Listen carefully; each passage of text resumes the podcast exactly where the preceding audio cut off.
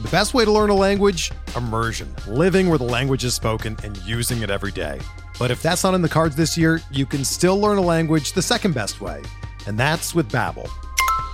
Be a better you in 2024 with Babbel, the science-backed language learning app that actually works. Don't pay hundreds of dollars for private tutors or waste hours on apps that don't really help you speak the language.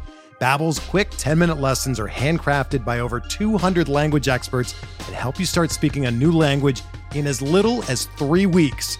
Babbel's designed by real people for real conversations, and their tips and tools are approachable, accessible, rooted in real-life situations and delivered with conversation-based teaching so you're ready to practice what you've learned in the real world. Here's a special limited time deal for our listeners. Right now, get up to 60% off your Babbel subscription at babbel.com slash bluewire. That's 60% off at babbel.com slash bluewire, spelled B-A-B-B-E-L dot com slash bluewire. Rules and restrictions apply.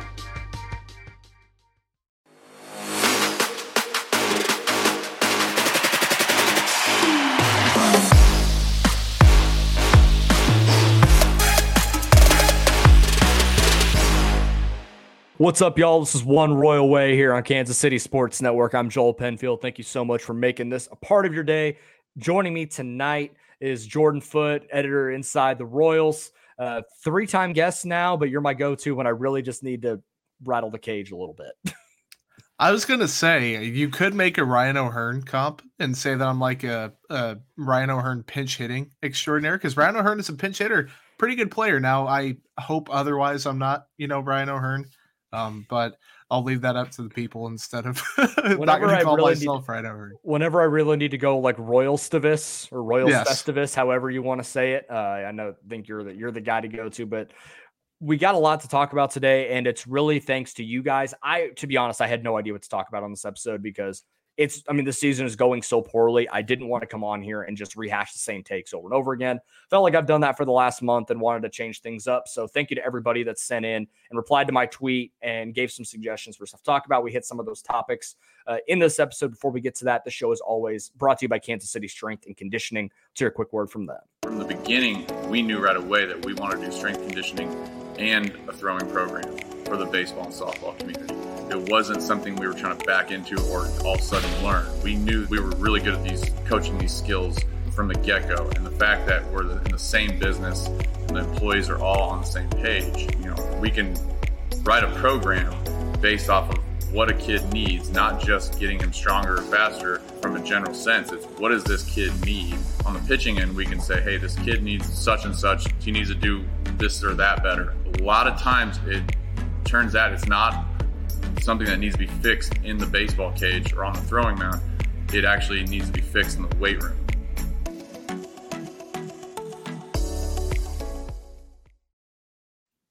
Once again, thank you so much, Kansas City Strength and Conditioning, for sponsoring this show. Be sure to go and check them out if you have a baseball or softball player in the area that needs a place to train. All right, Jordan. So we'll we'll re- do just a quick recap of what went down for the last week. The Royals at this point have lost six games in a row. As of recording, they are down two nothing late in the ball game against Minnesota. Started a four gamer up there in the Twin Cities, and likely looking like seven in a row lost, which would put the Royals down at 14 and 29. The Royals at this point have the same amount of wins as the actively tanking Cincinnati Reds. So things are not looking great. The offense has been better relative to what it was earlier in the season, but the, the bullpen is starting to falter. And I think some of that is just the amount of innings they've had to pitch to make up for the pitching, the starting rotation, which is just now starting to actually throw more than five plus innings a night.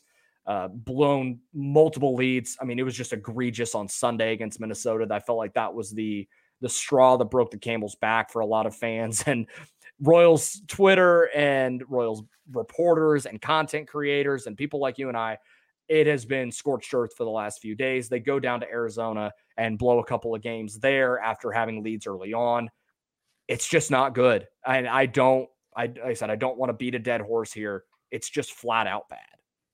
Literally, I have two notes under the past week for the Royals. The first one is offense heating up, and then somehow in parentheses, and then I have bullpen blown leads LOL written as my second bullet point. Yeah, like I, I mean, it's really that simple. I mean, you can you can go into it more if you want to, but it's it's really the offense is playing better somehow. It's giving the team leads. The bullpen's blown in epic fashion. A couple of them. yeah. I mean, Tuesday's game was bad. Sunday's game was one of the worst losses in franchise history. I mean, that's not even hyperbole. So it's one of those things where the bullpen started off the year really well. It was due for some regression. Like it was going to get worse throughout the year. It's also, they played what, 19 games in 17 days? Like they were wearing out. When you don't have a stable full of starters who's going to go, you know, five innings, six innings, something like that, when you have guys that can't get out of the third inning eh, or the fourth inning or even sometimes the fifth inning, it's going to wear and tear on your team. So, um, the changes with Alex Zumwalt, it's way too small of a sample size to see if that's actually the reason they're playing better. But you know, they did have a good stretch. Now they're getting blanked by who's even starting for Minnesota? Devin Smeltzer. Devin Smeltzer. Um, maybe I'm a casual. I don't know a ton about Devin Smeltzer. So I'm a pretty passionate baseball fan. I follow all 30 teams pretty close. I barely know who the heck that is. I, I seen him on MLB The Show as like a bronze card. That's literally all I know. Yeah. So uh, it's just not good, like you said. It's not good. It's not great. It's not even bad. Like it's it's a train wreck. It is a dumpster fire. Um, they we're not even at Memorial Day. They're over two weeks under 500. They're looking at. I mean, like you said, it's it's not good. Yeah, I mean the the off day on Wednesday yesterday was their first off day since May seventh. They didn't lose. Yeah, and hey, got positive vibes Undefeated. only, man. Undefeated. posi- undefeated on off days, just like every other Major League Baseball team. But I didn't realize that it had been that long. And Yeah. They had played that many days in a row. And sure, yeah, it's going to wear you down, but you can't blow a 6 0 lead in the eighth inning at home No. in, in an opportunity where you're trying not to get swept. And I don't know what it is. I mean, I, I sung the praises of Taylor Clarke early in the year, but he's gotten blown up in three of his last four outings. Hasn't even gotten out of an inning uh, in any of the or in three of those outings. One clean inning uh, a couple of days ago against the, I think it was against the Twins even uh, on a Saturday. I think it was this Friday or Saturday game. But either way, like yeah, it- there's some regression to the mean there, and that's still I don't think they're an awful bullpen. I know ERA right now. It is by ERA the worst bullpen in baseball. Do I think it will be They're the worst bullpen in that bad. baseball? They are not. But uh, multiple bad outings from multiple guys that don't have a lot of innings under their belt, the sam- the ERA is going to balloon because of sample size, right? By July, I think it'll be back down to the middle of the pack, which is, I think, a Mhm. very good place for this bullpen to be. Um, and how often they're actually going to be used late in games to win games at this point, I have no idea. I will say on the hitting side, I think you are starting to see a little bit more of the what Alex Zumwalt is, can do and, and the way he can help some of these guys. It obviously wasn't going to work overnight. When they made the change in the middle of last week, it took a couple of games for things to get going, but they're actually starting to hit the ball a little bit better. You know, I think it's obviously had having an impact on Bobby Witt Jr., having an impact on MJ Melendez, who has been awesome. Uh, certainly, like there's still positives to take away, but when you're losing this many games and you're already f- looking possibly like 15 games below 500 before we get to June 1st in a year where you thought maybe you can hang around 500 plus or minus a little bit, it's ugly. And when you're down there with the teams that aren't trying to win, like the Pirates and the Reds and the A's and some of these other teams, like it's it's not a good look at all on anybody, uh, on anybody in this organization, front office, coaching staff, or anything. It's yeah, and was it friend of the program Kent Swanson who tweeted the Cincinnati Reds who were trying to lose? Yeah, I, I said that. twenty-two. yeah, I said They have the the same amount of wins as the Royals now. Yeah, the the Cincinnati Reds started three and twenty-two. They now have the same amount of wins as the Kansas City Royals after Ugh, they drubbed the Cubs today like twenty to five. yeah, So yeah, it, when you're down there with teams that aren't trying to win and you are trying to win, you are not doing things right. it's it's yeah, not good. at all. So to to go along with that, someone brought up in the topics, and I wish I I, I feel so bad, guys. I'm sorry, but go, coming to the episode, I did not uh, write down who tweeted me what. Uh, for the topics, I just put them in notes, and and now we're going. So if you made made one of these topics, thank you so much. Uh, gives me something just to talk about a little bit here. But someone brought up a hypothetical regime change, like across the board, of what you would do and who you would want.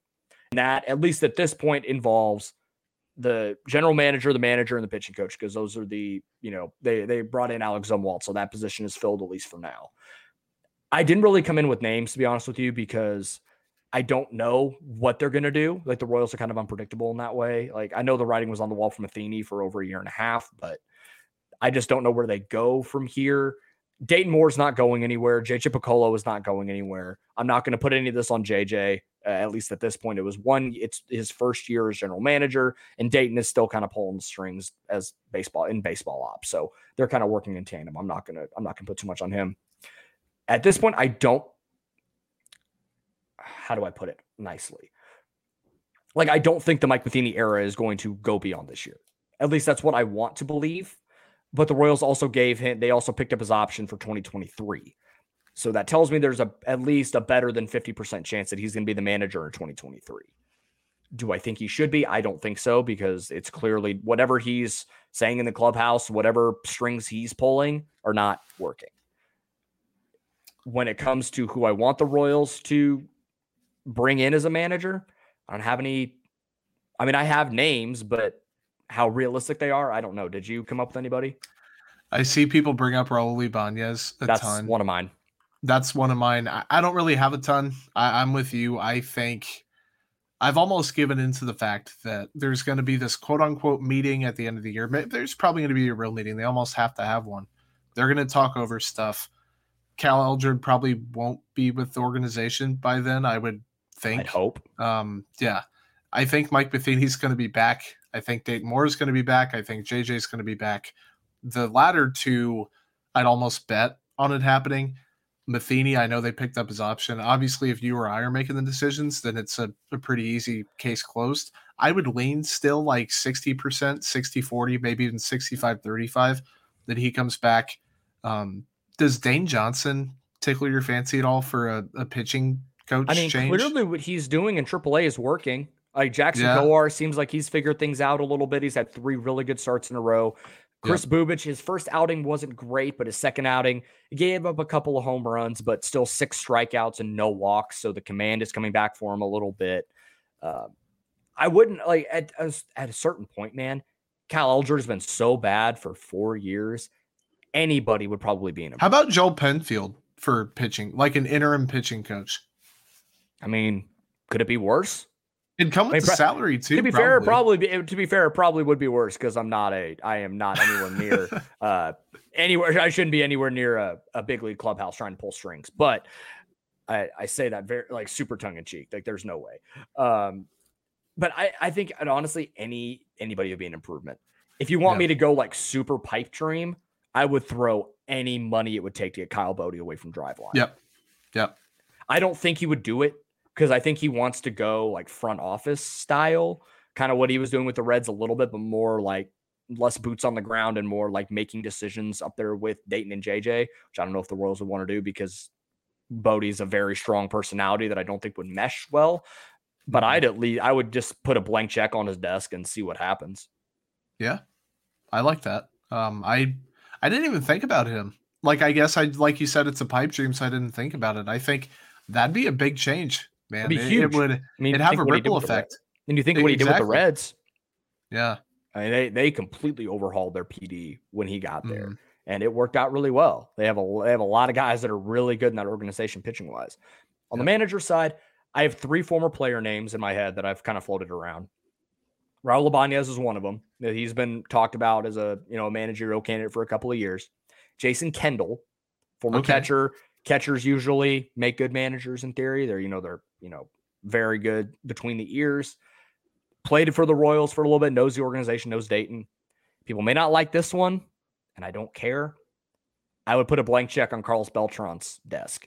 I would too. I know that the stink of the Astros cheating scandal, I get it. And he was kind of the ringleader behind it. I understand. But at a certain point, do you want to win baseball games? He's not going to do it now. Yeah. like they can't. Like there's no way, there's too many things in place for that to happen. He uh, had a job as a manager with the New York Mets and never managed a game because of the scandal coming out. He's going to get a second chance at some point. He's doing some media tour stuff with Yes Network and and stuff with the Yankees as an announcer and things like that. He's obviously still well liked amongst around baseball. One of the best switch hitters ever. A dude that's a borderline Hall of Famer, if not a surefire one. I think he would be awesome. And to get him to come back to Kansas City as well, that would be, I think, an absolute slam dunk if you could do it. I, I wasn't going to bring this up. Um, I, I, was talking with a buddy about this last week. Um, I'm also not going to name the, the, buddy I was talking to. You know who we brought up that I just I, I started laughing. I was like, man, there are many reasons why this wouldn't happen right now. I, I get where people are coming from because I've seen it floated around on Twitter like very, very sparingly. Also, guess who it was? Who? It was Alex Gordon. I, am no, like, no. I'm like, guys, th- he's no. not. I don't think he's a manager type. I don't. I don't think, think he, is. he is either. I, not to say he's too quiet, but he's too. It's quiet's not the word. Like he's not going to. He is a lead by example type guy, not mm-hmm. a lead by motivating a bleeping clubhouse type guy. I think and that's not a slight to him, but I don't think he is a manager type. Like that's a really good way to put it. If you want to kind of go, I, I don't know if this would even be an option, but it would certainly be an interesting one to look into. Um, would be Ethan Katz, the That's pitching coach yep. for the Chicago White Sox. Mm-hmm. Would be one that I, you know, maybe just put out a flyer and see if that would be interesting. Um, maybe, maybe like Manny Acta, who's been a former big, big league mm-hmm. manager. If you just want to try something different, their base coach uh, for the Seattle Mariners could be another one. I'm just kind of spitballing at this point, but I I'm not going to get my hopes up that a, a managerial change will be made, but certainly the the seat is going to be burning hot going into 23 if he is back. Yeah. Yeah, it's you're you're not getting the full year. If you're struggling, you're not getting I shouldn't even say that because knowing this organization, they might give them the full year and then make a change. And I know that making I, a change halfway through the year is tough and all that stuff. Yeah. But like, dude, at a certain point, like if we're already talking about it this year, like is Mike Matheny going to make it through the end of the year? Then they come out of the gate next year and you're talking about, oh, the rebuild's going to take until 2024. Then you push it back another year. Yeah. Things are going to get even uglier. Like I think there's still this season hasn't bottomed out yet. I know the record probably oh, no, it has, hasn't yet. But like it had the repercussions have not bottomed out yet at all. No. And if you did want to make a change to from Mike Matheny mid-season, if it gets really bad, like you're a month out at the All-Star break, like you're 30 yeah. game, you know, if you're 20, 30 games out in July, which mm-hmm. with the way the Twins are going and the White Sox can get rolling, it wouldn't, you know, that's certainly on the table. A guy, you know, you have Pedro Grifol, who has been yep. the bench coach for a long time. He's gotten managerial interviews uh, at a certain point. Maybe people you just like make him. that change, and people like him. Uh, yeah. So maybe that could be a move you make and see where things go. Kind of like when I think the Royals fired who was a Trey Hillman and brought in Yost midseason. Uh huh. Yep. And see if he's got it, and see if he's you know see if he can be a manager type. The Royals turn it around a little bit, get a little hot at the end of the year. Maybe you give him a, a year or two and see if it works. I wouldn't hate that option. He's been around Yost. He's been around Matheny. He's been around, you know, he's been around this organization for a long time. That if there is anybody within the organization that deserves a shot, I wouldn't mind a Pedro Grifol being the manager moving forward if that's the move they decide to make. You know what would be funny, just for the sake of comedy in this podcast? Zack Greinke, player manager. Just the be... lineup decisions he would make and like the feedback he would give people. I it, it's not going to happen. Obviously, it's just a Disney universe, but it would be one of the funniest things ever. I think. Man, Zach, why are you batting yourself lead off? Just yeah, exactly. He's gonna be like, well, he wants to be a player, manager, pitcher, hitter. It'd be crazy, and he well, and then he the knowing he him approaches it well, yeah, and, and, knowing him, the day that he decides to bat himself lead off, he would hit a home run. Oh, for sure. It would. That would happen. He'd probably hit several. Oh yeah, of course he would because he's he's Zack Greinke. We you don't question Zack Greinke. Like you don't no. under you don't have to understand it. You don't have to get it. It's just but you don't question it. You, you don't question it. It's just Zack Greinke. Another topic that was brought up was trade deadline strategy, potential trade partners. I have no idea on the partner side. I have a couple guesses but that's so it's so early to tell some of that stuff. Yeah. I guess it depends on who you want to move. You and I are both on the trade Andrew Benintendi train, which they should do. If they did want to move him, I, I'm just I'm basing this purely off of the weighted runs created plus by position that Fangraphs has, and there are some teams that you know are contenders that have some not great left fielders at this point, at least production wise. The St. Louis Cardinals have their left fielders this year have a 50 weighted runs created plus, so 50% worse than league average and negative one war. Ironically, funny enough, the best left fielder in baseball right now is Andrew Benintendi by weighted runs created plus at 142. So that's kind of what you're getting. And the last few years have been a seller's market.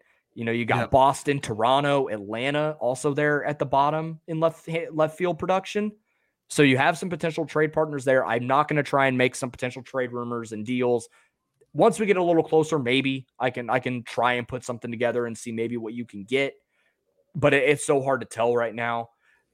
I would also maybe move a couple of bullpen pieces, like guys that are a little Same. bit less controllable.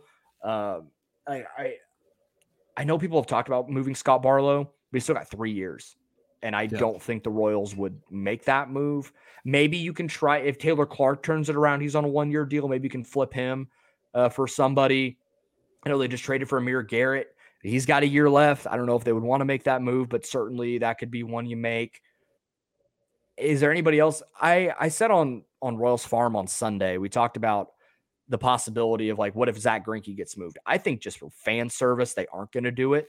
Agreed. But he's on a one year deal and it wouldn't hurt. And you can always bring And he's back. not bad. And he's not bad. He could certainly get something. It's a seller's market for pitching yeah. at the deadline. So you could probably get a team to overpay for Zack Greinke. But I don't think the Royals would do it purely from a fan service perspective, especially with how bad the season's been at this point. Like you have to keep somebody interesting around. Yeah. And given how and again, this is a business, and you and I really don't give a hoot about this, but like obviously the Royals do. How he singled them out and was like, yes. "I want to come back here." Like, especially with a guy like Zach, I feel like they wouldn't have the uh, intestinal fortitude to do something like that yeah. in a billion years. But if you're thinking of it from a business perspective, you got a guy who's not going to be around long. You got a guy who's pitching at a decent level. You have a team that's down the drain.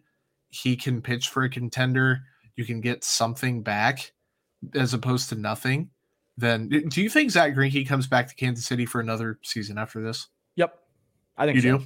I think, I think he gives so. one more. I think it. I think it's going to be one of those where I think he just signed the one year just because it was so late in spring training. Yeah. But I could yep. see him signing another one for thirteen with a mutual option for twenty four.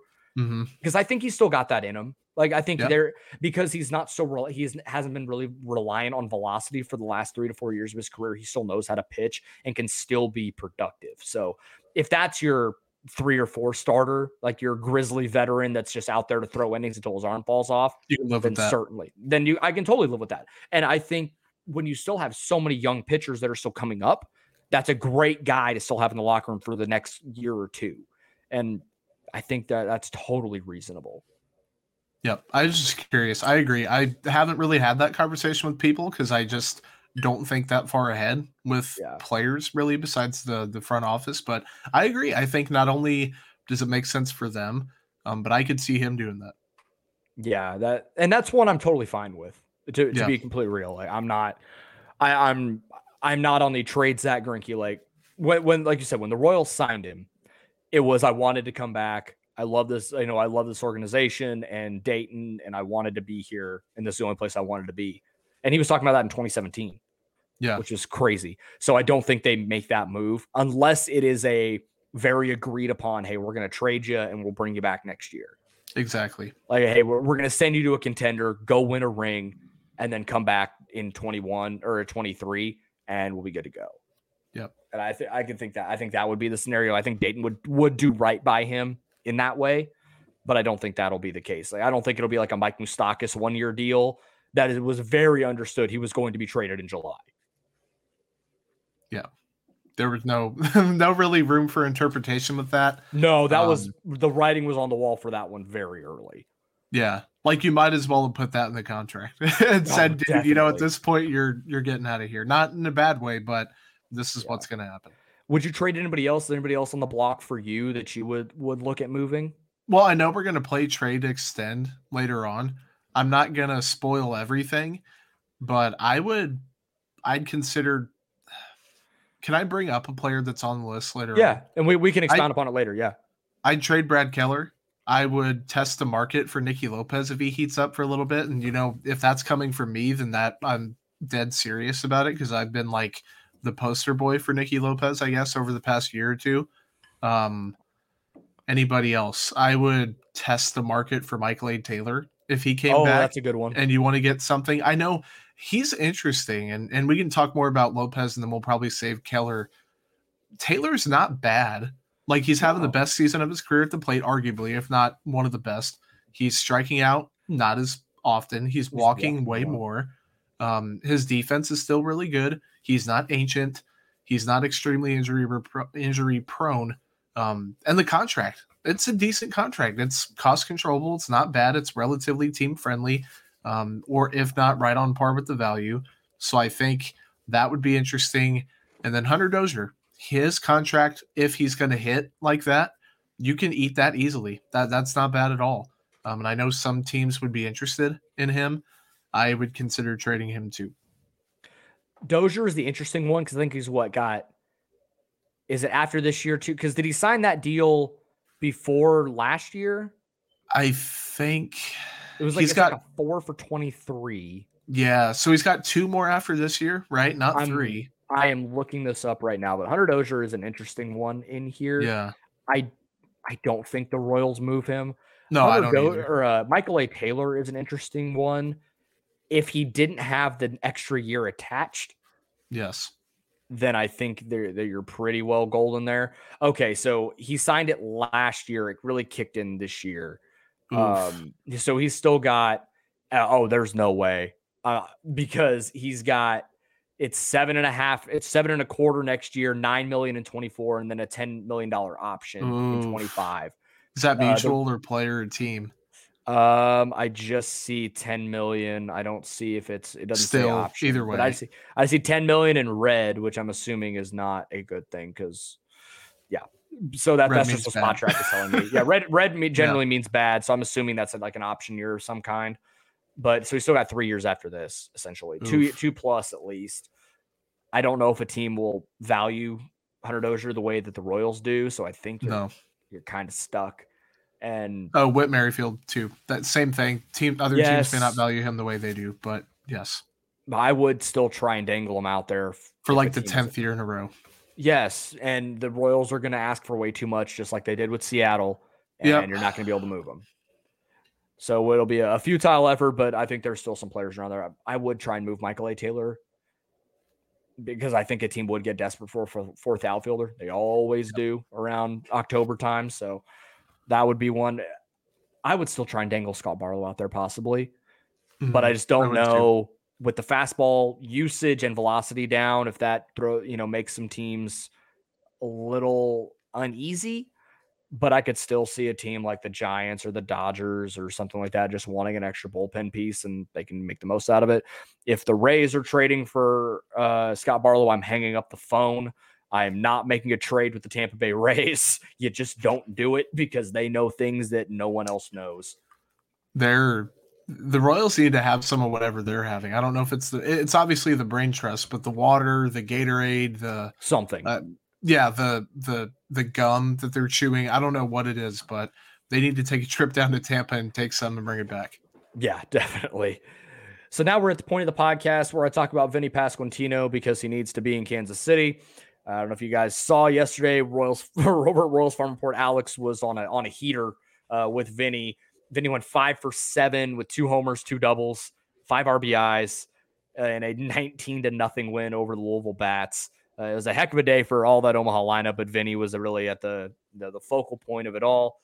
Over his last seven games in Omaha, Vinny Pasquantino was hitting 516, on base percentage of 545, a slugging percentage of 1129, good for a 1674 OPS. And for those that like base or plus stats to show uh, league average and stuff, that's a 334 Weighted runs created plus, which means he is 234% better than league average. Is that is that good? Like, would I, you consider that okay? One might say that's pretty good. And when you look at Fangraphs now, coming at least this is as of recording. I don't know what the game looks like uh, for what Omaha's doing tonight at this point. But coming into tonight, I believe his weighted runs created plus on the season is 160 It is, oh, I scrolled past it, 168. And for his career, good. I mean, he's hit everywhere, guys. 152 yeah. in rookie ball, 154 in A ball, 153 in double A, and then 168 this year. He's getting better. And right now, Fangraphs, which is generally more uh, cautious with their projections, have him slated, if he were to just plop in the big leagues right now, projected for a 134. if you need some that's, perspective, that's unreal. This, yes, and if you need some perspective on this, so Salvador Perez hit 48 home runs last year. And it was an awesome season. No, let me guess. Let me guess. Let me guess. Um, one one thirty eight. No, no, no. That seems too high. Is it too high? It was one twenty seven. Thank you oh to my, my buddy God. Platinum Sombrero for that tweet. 127. When Jorge Soler had his 48 home run season back in 2019, it was 136. On base so ability, th- man. Yeah. So that's what you're getting in Vinny Pasquantino. We are not just pumping his gas at, we are not just gassing him up over at Royals Farm Report because we like him. It's because he's a really damn good player and he's a good dude on top of that. Like, we feel a certain amount of vindication because we have been on him for two plus years and yes. we have been like, guys, this dude, this dude can hit. He is really good, and just he has destroyed it. National media members are calling for Vinny to be called up by Kansas City. Like he, this dude needs to be in the big league lineup at a certain he, point, they are going to cut bait with Carlos Santana and Ryan O'Hearn. Yes. I think it is inevitable. I don't know when that day is, but it's coming. And if Vinny keeps hitting the way he has, he is going to force the hand of the Royals, and they're going to put him in the lineup, and he's going to produce. And everyone's going to sit around like, "Where was this six weeks ago? Why are why is he up now when we're 25 games below 500?"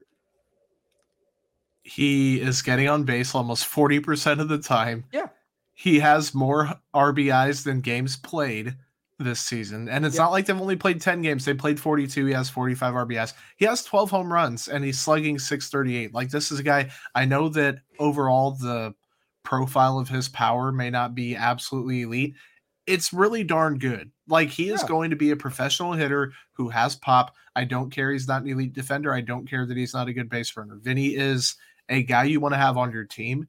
He's a guy you want to have in the locker room or the clubhouse, whatever. He's a guy that you want to have pretty much anywhere in your community. Vinny Pasquantino, he's going to do good things. And like, I know that no player is really like struggle proof once they get called up or whatever. He he's pretty close, like as close as you can get. Like I think he's yeah. going to come up and do pretty well pretty immediately.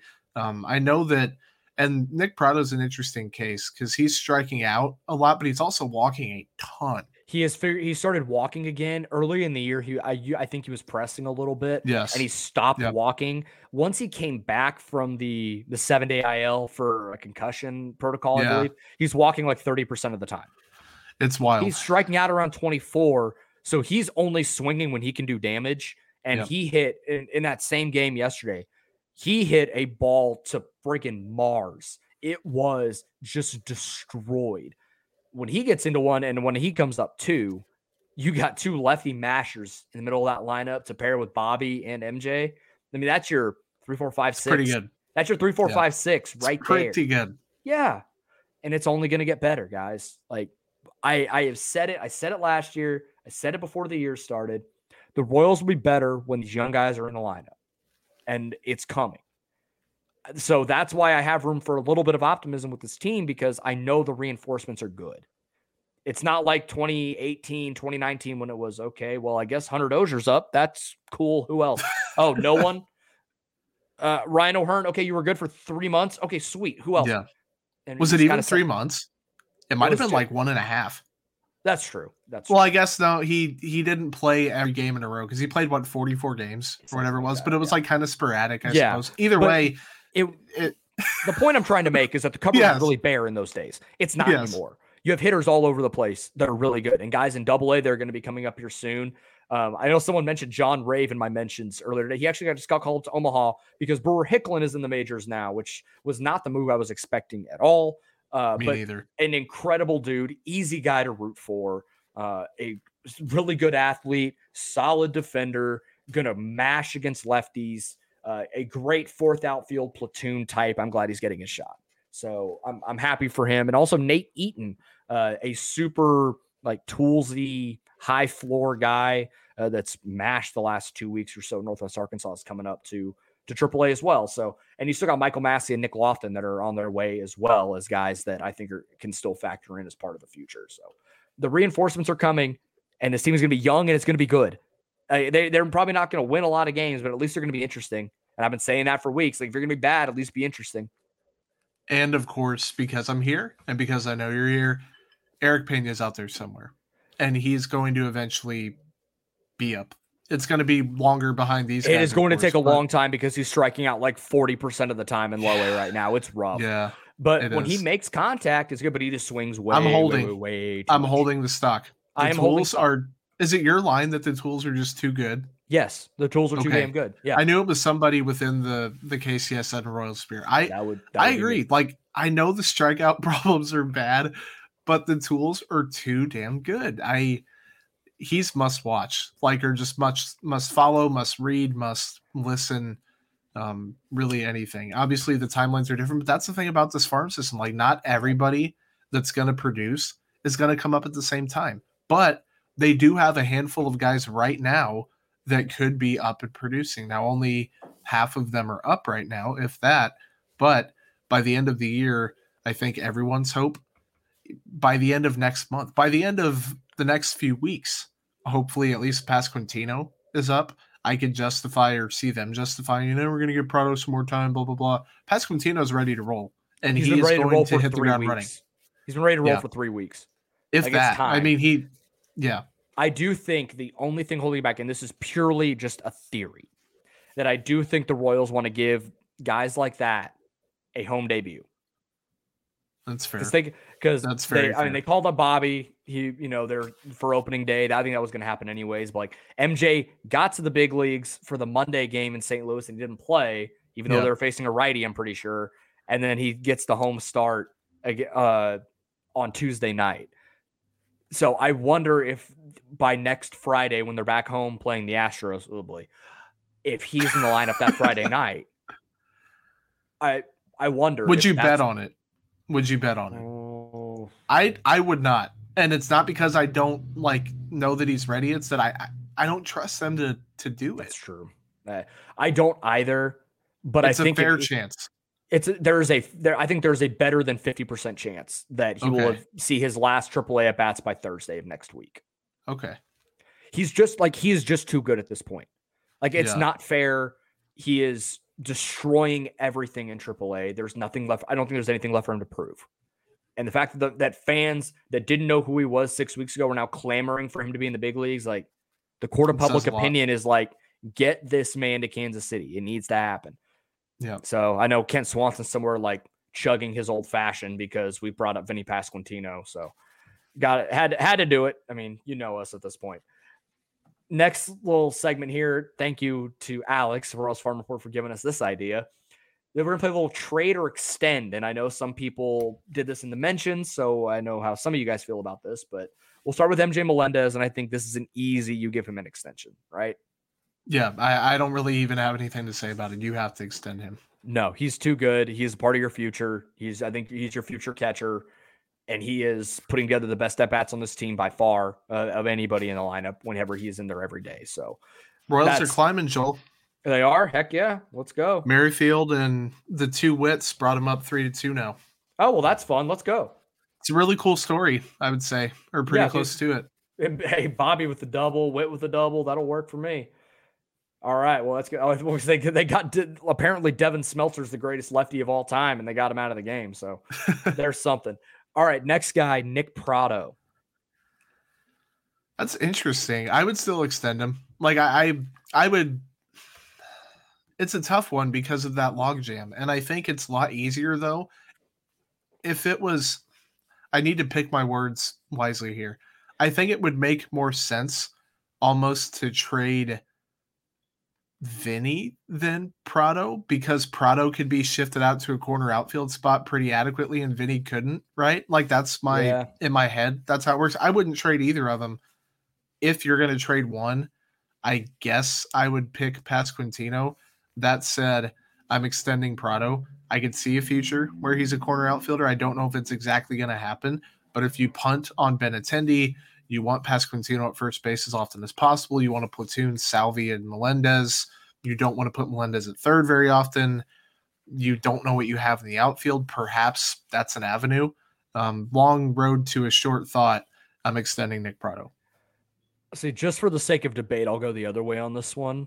Okay. And I, I, I I've kind of gone back and forth on this all day, but I would trade him because I just wonder if the strikeouts will prevent him from getting to his ceiling. Very fair. Because the, the ceiling is much higher than Vinny Pasquantino. And I love Vinny, but Sure. that's just a fact. Vinny, uh, Pratto is just a better athlete. He has more positional versatility, much better power, and they walk about the same. The hit tool, maybe it's certainly better with Vinny, but the power potential at a pre at a position at first base or in a corner outfield spot plays it. a little better. Um, but I all I'm almost okay with the high floor, even if the ceiling isn't as high. Vinny's like even if he's at his floor is an adequate, really good big leaguer. Yep. Pratto at his floor isn't he's barely a platoon guy. Yep. So at that point, may I, I would make that move. If I, I had to go the other way, I would pick Vinny over Pratto in that position. Okay. Now, the positional versatility of Pratto playing left certainly makes it a little more interesting, but because we only have two options, trade in this scenario. You talked about a little bit earlier, but Brad Keller, you would trade him. I would extend him. So Okay. we're going the other way on this one. So go for it. What do you got? Uh, again, like you said, you went back and forth on Pratto. I went back and forth on Keller. I'm like, man, they don't have a ton in the rotation. Obviously, he is a relatively high floor guy. I think, despite his Yes. 2021 season, I think he's going to give you decent production for a long time. I think he is not going to break the bank per se. I also think he is going to command a salary though, like a pretty decent one. Like I, what are you thinking? Mm, over five years, how much would you think the Royals give Brad Keller? Ooh, how much would you question. give Brad Keller over five years? So in this scenario, it said fair market value or trade trade value. Yes. So we don't have to Yep. think too hard about it. I mean, I think a five for sixty wouldn't be outrageous. Uh, Yeah, I was going to say like five for 56 or five to 60. So and I think we've talked about the Royals farm too. I think we kind of agreed like a five for sixty or a four Yeah. for four for forty eight or a four for I guess it'd be a little more like yeah, four for fifty six, something along that line. I think Yeah. would be perfectly reasonable for Brad Keller, especially if you're paying him to be your three. yeah, Like I, I wouldn't pay him to be my one or two. I would pay him to be my three. And if you're paying a fi- paying 15 million a year for a three, that's cheap with how expensive pitching is getting nowadays. you're almost talking me into keeping him now and extending him. I I'm ever so slightly leaning trade just because I do think they could get at least something for him. But then again, like if you're getting a pitching prospect back for him, probably gonna just give you the value that Brad Keller is getting you. Like you're not gonna get like a, a Yeah. stud pitcher for Brad Keller. You're not gonna get a stud position player. Um, I, I would like to officially change my my opinion. I'm gonna go. I was 55 45 trade. Now I'm gonna go 55 45 extend. If you trade him, you have basically just given away the one good thing that Cal Eldred has ever done in his time as pitching coach with the Royals. Yeah, not great. Not great, uh, especially for that guy's job security. Scott Barlow's If the next guy on this. any. That's also true. So I mean, technically, uh, we we don't need to go there. People know. we don't need People to know. go there. We, we've done we've done it enough. That that horse has been dead for weeks now. I don't think we need to do anything more to it. Scott Barlow is the next guy on this list. Can I have a push and just not yeah, do either? That's where I'm at. Yeah, he he's got the control. He, I get the idea of trading him Mhm. because he is a good player and you could get something for him, and he has multiple years of club control left. But also, he's a good player and he has multiple years of club control left, and he's only what 29. Like he's not Yeah. old. You need something in your bullpen that if you want to have an average to above average or even good unit, you need someone like him. Um, I would. I don't even know if extend is the right word for him. I would just keep and let him go through. Would he be getting a crazy salary in arbitration compared to an extension? I don't, think, so. I would just keep. I, I wouldn't even trade or extend. I would just keep. him. Yeah, I'll I'll Matty answer this and say just push. Yeah. Like, I'm not going to do either. Generally, because the Royals don't trade. Uh, Josh Kaiser made a great point on our podcast on Sunday. We were kind of talking about this kind of scenario potential trade for Scott Barlow.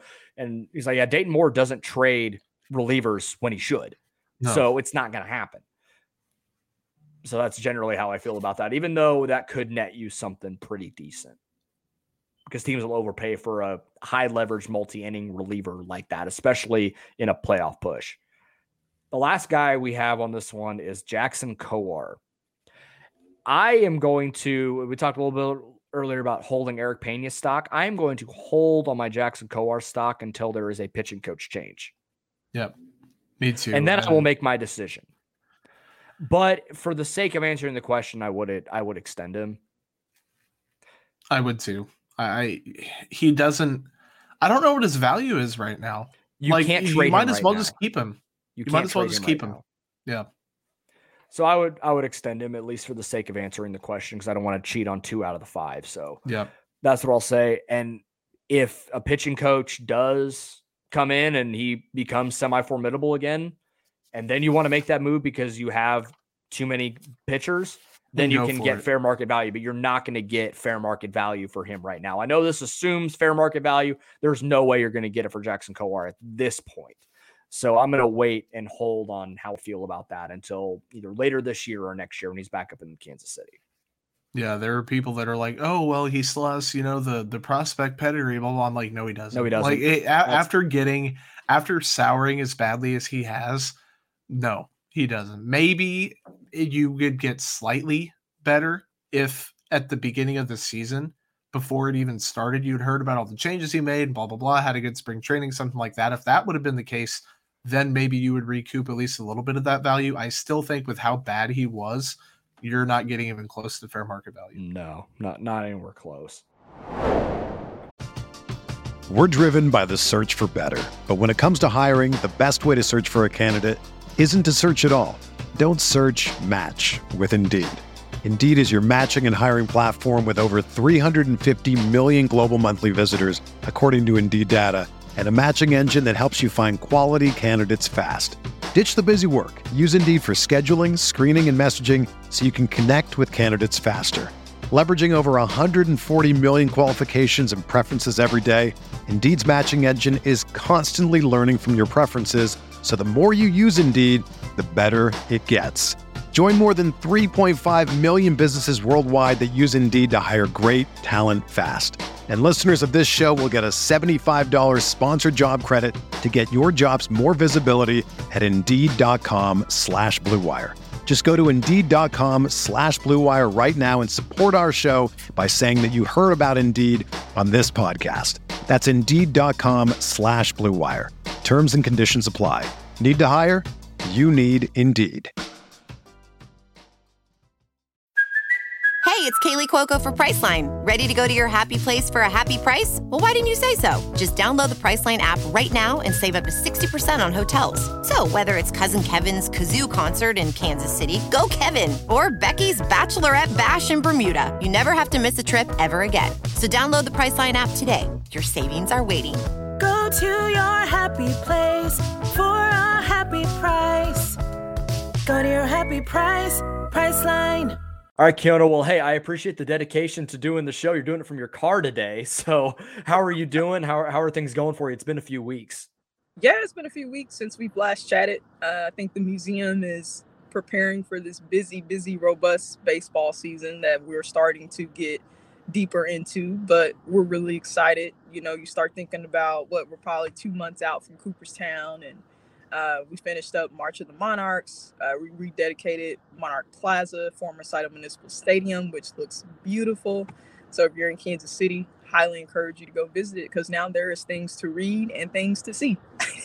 That's awesome. I, that that project came together pretty quick, but that is really awesome uh, to hear about all of this. So since we last talked, you mentioned March of the Monarchs. How was the event? How how did it go? And what were some uh, just okay, take us through that day. It seemed like it was a very, very successful, uh, successful little event there.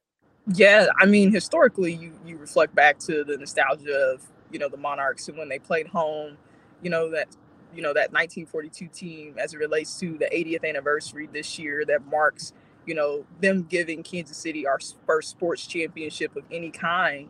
You know, it was really done in in, in what Bob and Buck would say monarch fashion. Um, everyone in terms of our community dignitaries, civic leaders came out having the whole reminiscent of the, Mar- the Marching Cobras march, you know, that started at Monarch Plaza to the Negro Leagues Baseball Museum um, was a really great way to really, you know, I guess capture the winning spirit. And we probably had about over 300 people uh, that participated in the march. And then, of course, we ended um, in, in front of the museum uh, with live entertainment, food trucks, uh, community vendors uh, for people to just really um, have fun and celebrate the 1942 Monarchs. So you saw pit, you saw buttons, you saw a lot of Monarchs gear uh, running around, and it was just a really cool thing because COVID, you know, took a lot of that from us. And so oh, yeah. the museum is in this really, you know, cool spot, you know, as the national platform grows and we reintroduce people to our annual calendar events um, and our mission during this historic year. It's, it's cool to see everything come together yeah, the, some of the pictures and the videos I was able to see were were incredible, and it looked like it was an awesome event. I regret that I couldn't make it. I was really bummed that I couldn't, but uh, hopefully there's more events like that coming up here soon. There's a lot of championships to celebrate that uh, that the Monarchs had over the years, so I know that there will be be more in the future. Was the the dedication of Monarch Plaza did that coincide with March of the Monarchs, or was that a separate event? It did because it was on that Friday, which the march was okay. on Saturday. And so that really jump started, obviously, the unveiling to the new edition that's on the Monarch Plaza, Jackie Robinson's plaque, obviously in honor of the 75th anniversary. And so we jump started with World's Hall of Famer, Mr. John Mayberry, that was in our presence, which he is featured on the plaza. So, what a cool way to really give him his flowers while he's still with us um, and to be able to pay homage to his contributions because you know, a lot of these players, you know, during the time in still which they were transcending local sports for Kansas City, there were still a lot of challenges. Um, you think about Mr. George Toma, you know, legendary just person in his own right in terms of being instrumental in the groundskeeping and you know he had just learned so much history so Royals Royals uh, historian uh, Curt Nelson, uh, Hall of Famer Frank White, our president Bob Kendrick, um, Mayor Quinton Lucas, of Kansas City, so many people also joined us in those ceremonies on the plaza formally to rededicate the space and unveil now what are restored uh, Hall of Hall of Famer plaques. I mean, the whole crossover with the Kansas City Chiefs, of course, with Otis Taylor and Willie Lanier.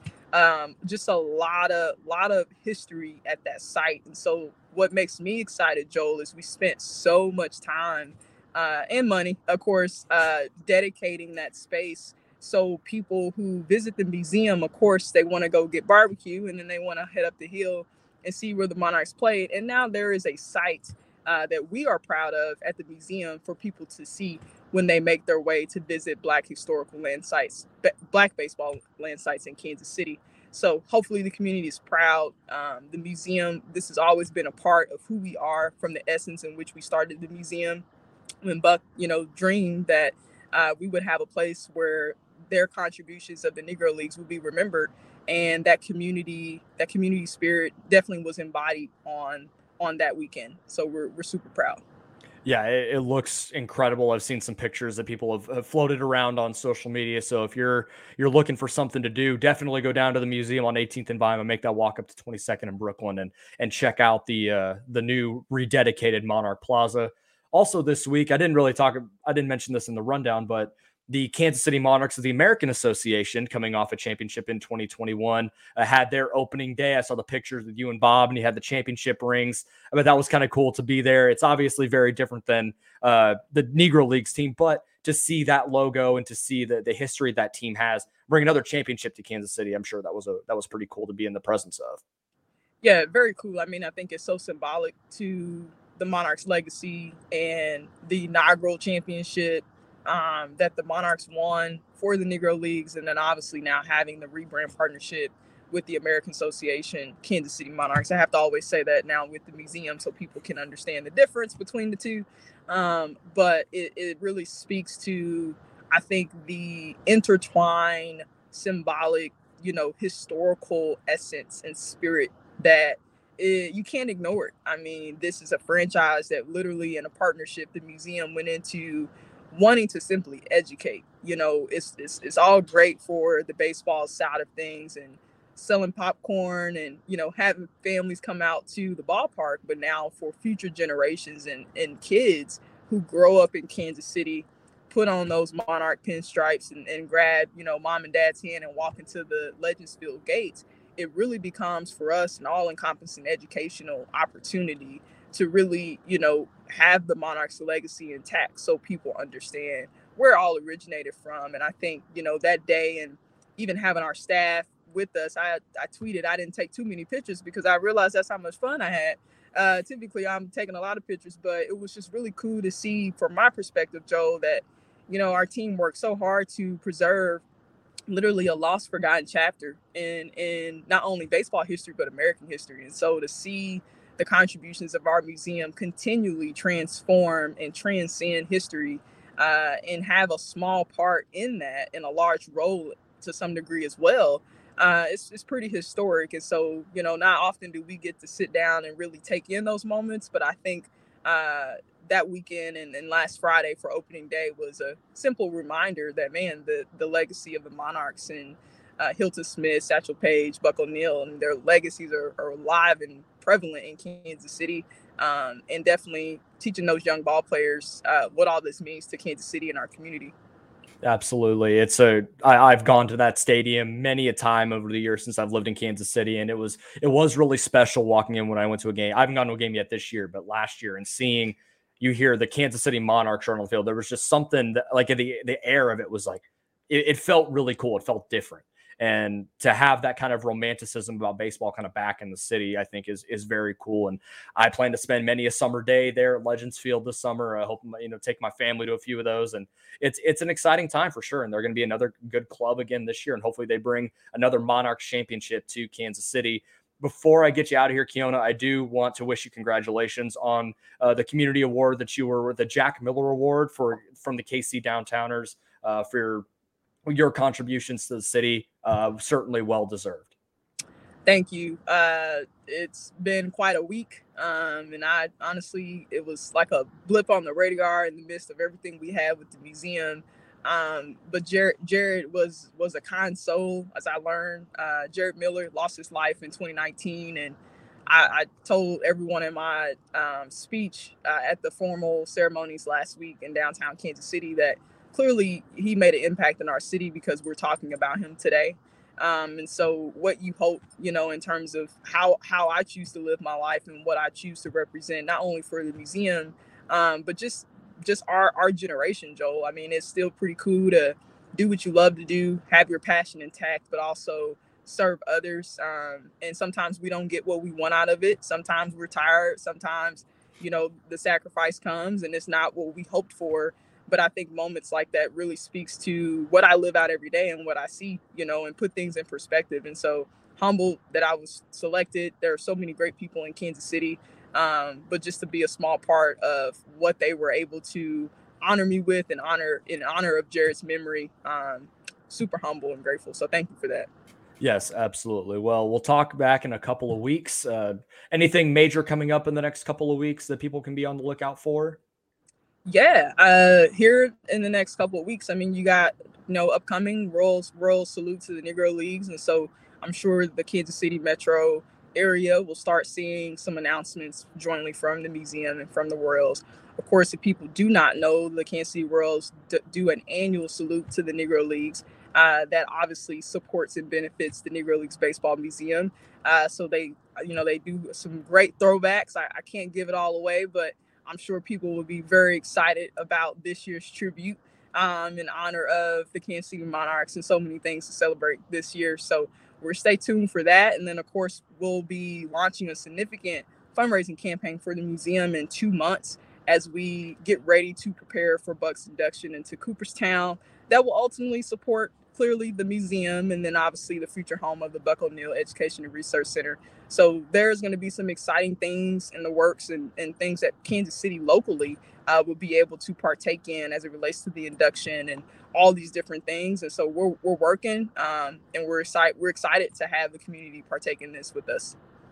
All right. Well, we'll talk again in a couple weeks. Again, everyone go to the museum, go to Monarch Plaza, support the Negro Leagues Baseball Museum. It's a great way to support an incredible institution in Kansas City. Thank you, Kiona. Thanks, Joe. I think that's enough Royals talk for tonight. So we'll just jump into final thoughts. What do you got? You got any? And this can be anything. I don't really care. We can. I don't. I don't have much, man. Cade Cunningham. I mean, we all we chat. So That Joel dude. and I, yes, Joel and I, Twitter chat or text at least once a day. Yeah. Usually multiple times a day. Um, on average, multiple times a day. Because like today, it was probably thirty exchanges throughout the day. Twitter, text about Cade Cunningham, about the Royals. I think we had a, a Chiefs thing in there. We had a, a Colin Cowherd exchange back and forth. Um, Cade Cunningham, man, he's that dude. Go Pokes. Um, it's about all I got. Yeah, he's he's gonna be a lot of fun. I just wish he didn't play for the freaking Pistons, man. Like when the lottery came, when when the lottery came in last year, I was like, "Are you kidding me?" Yeah. Okay, so I guess we'll talk a little little lottery. I guess so. Top three picks was it Magic, Thunder, Rockets? Yeah. How how does Yeah, it yeah. go? You're you're NBA guy. What do you got? I think it goes Chet, Jabari, Paolo. Um, I, I think I get the concerns about Chet being skinny. He also hasn't had any injury problems at all. He Yeah. also was one of the best finishers in college basketball last year. He also is very, very long and has Evan Evan Mobley was the same problem. He was always too skinny. He's not going to be able to guard fives. Granted, he went to a situation and a team that had Jarrett Allen. So he didn't have to guard fives. So that's different. Chet going to um, OKC or not OKC, Orlando, he'd have Wendell Carter Jr. Like he'd have a guy And there Mo that Bamba. could and Mo Bamba um, that could potentially do it. I do worry a little bit about the jumping competition because he did not play in a good conference. That is very valid. Um, I think the potential with him though is just too good. He plays like a guard. He's a big. Um, he's he's not seven foot. That dude's like seven three. I don't care. He hasn't been measured in a while. Um, I think he goes one.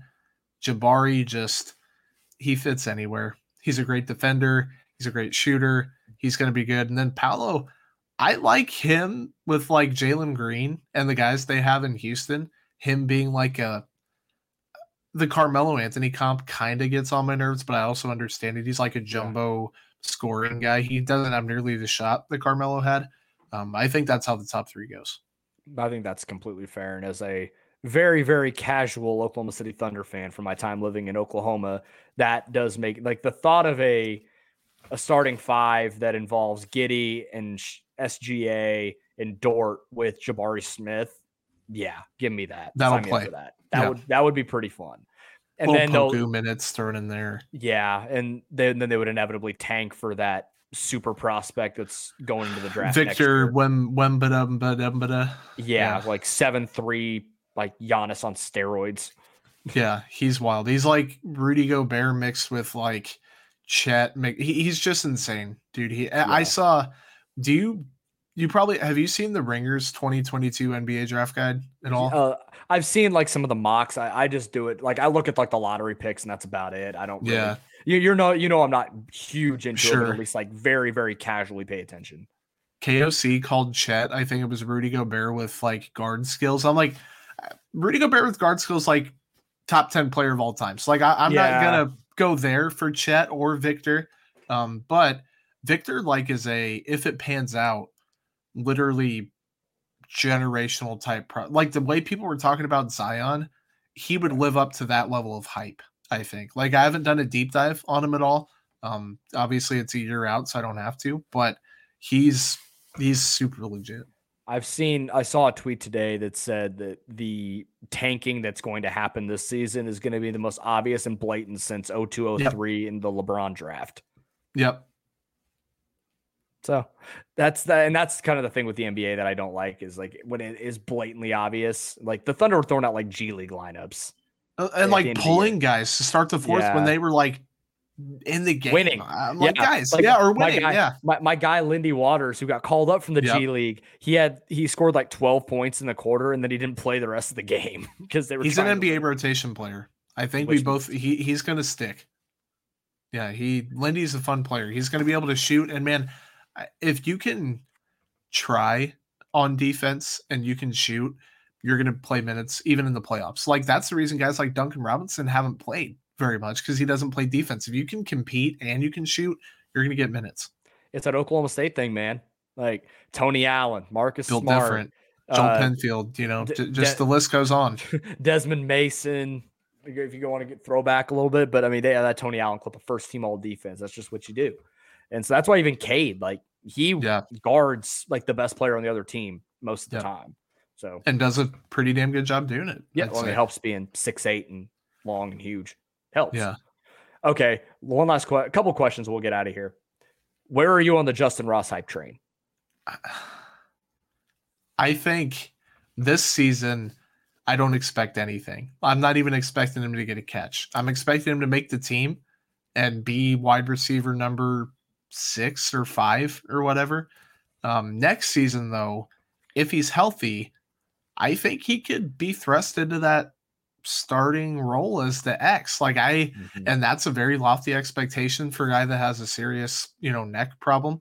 Um, but his tape in 20 uh, it might have been 2018 2018 or 29 it might have been 19 um as a true freshman it was like top half of the first round level good like top 10 like top he would have probably been the good. first or second wide receiver taken if he was healthy. Yeah.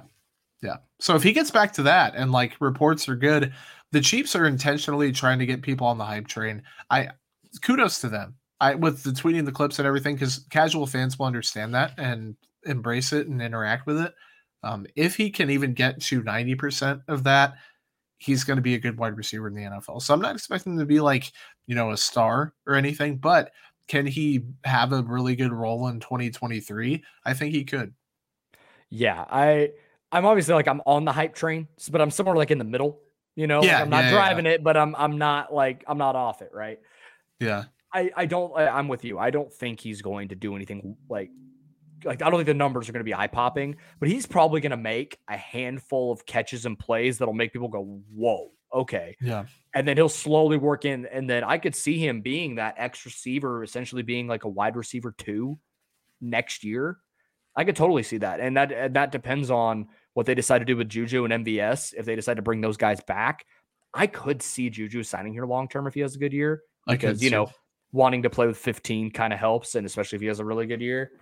So that would be that would be pretty fun. Like that wide, rec- I think the wide receiver room's interesting.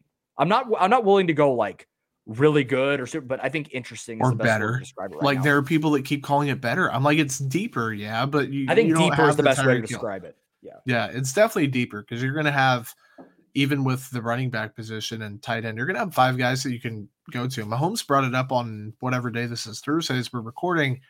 They have guys that can win in different ways, and they have different guys that can win in different ways. And I mean, I think the numbers aren't going to be as crazy, but come playoff time, when he's locked on Mahomes or locked on Kelce and Hill, this year it won't be like that. This year he'll be locked on Kelce, but Juju will be open, or MVS will be open, or Mecole will be open, or Skyy Moore will be open, or Clyde will be open out of the backfield. They're going to have a a wider menu of options. I think that's a good thing. Yep. All right. Last question before I get you out of here. What would your walk up song be if you had to take a nap out at the K? Uh, I I knew this was going to come at some point on the podcast. I should have known. Um, man, I've thought about this for I don't know twenty years or so, um, and I've never been able to think of one. Probably. What would yours be? Let me think for a second. What would yours? Be? Okay, so I have I've my long standing one has been the fiddle intro to Long Hot Summer Day by the Turnpike Troubadours. Okay. Okay. Or I would go something to talk about by Koe Wetzel. Those are like my two right now that I would I would go with. I really, I have to give some sort of an answer. I mean, I can only stall for so long. Probably something Drake, I guess, like trophies by Drake. That'd be interesting. I, I don't really feel that though. Like that's my holdy over answer. Next time I come on and you have my word, I will have one narrowed down that I absolutely would pick. Uh, I will I will hold you to that. Well, I'm hey, writing it in my notes. Okay, there we go. Well, hey, Jordan, thanks so much for coming on. I think this is the first time we're getting out of here under an hour. We're at 55 minutes right now. So thank you to everybody listening. Be sure to subscribe to KCSN. Subscribe down below, hit that notification bell. Don't miss a single episode that comes out on uh, any podcast network here at any anything here at KCSN. Subscribe to KCSN Kansas City Royals for this show and Royals Farm Report. Hope you all have a great long weekend. Enjoy, be safe, and be sure to subscribe to and do everything with Inside the Royals. Follow them on Twitter and follow all the great work they're doing over there. Thanks, buddy.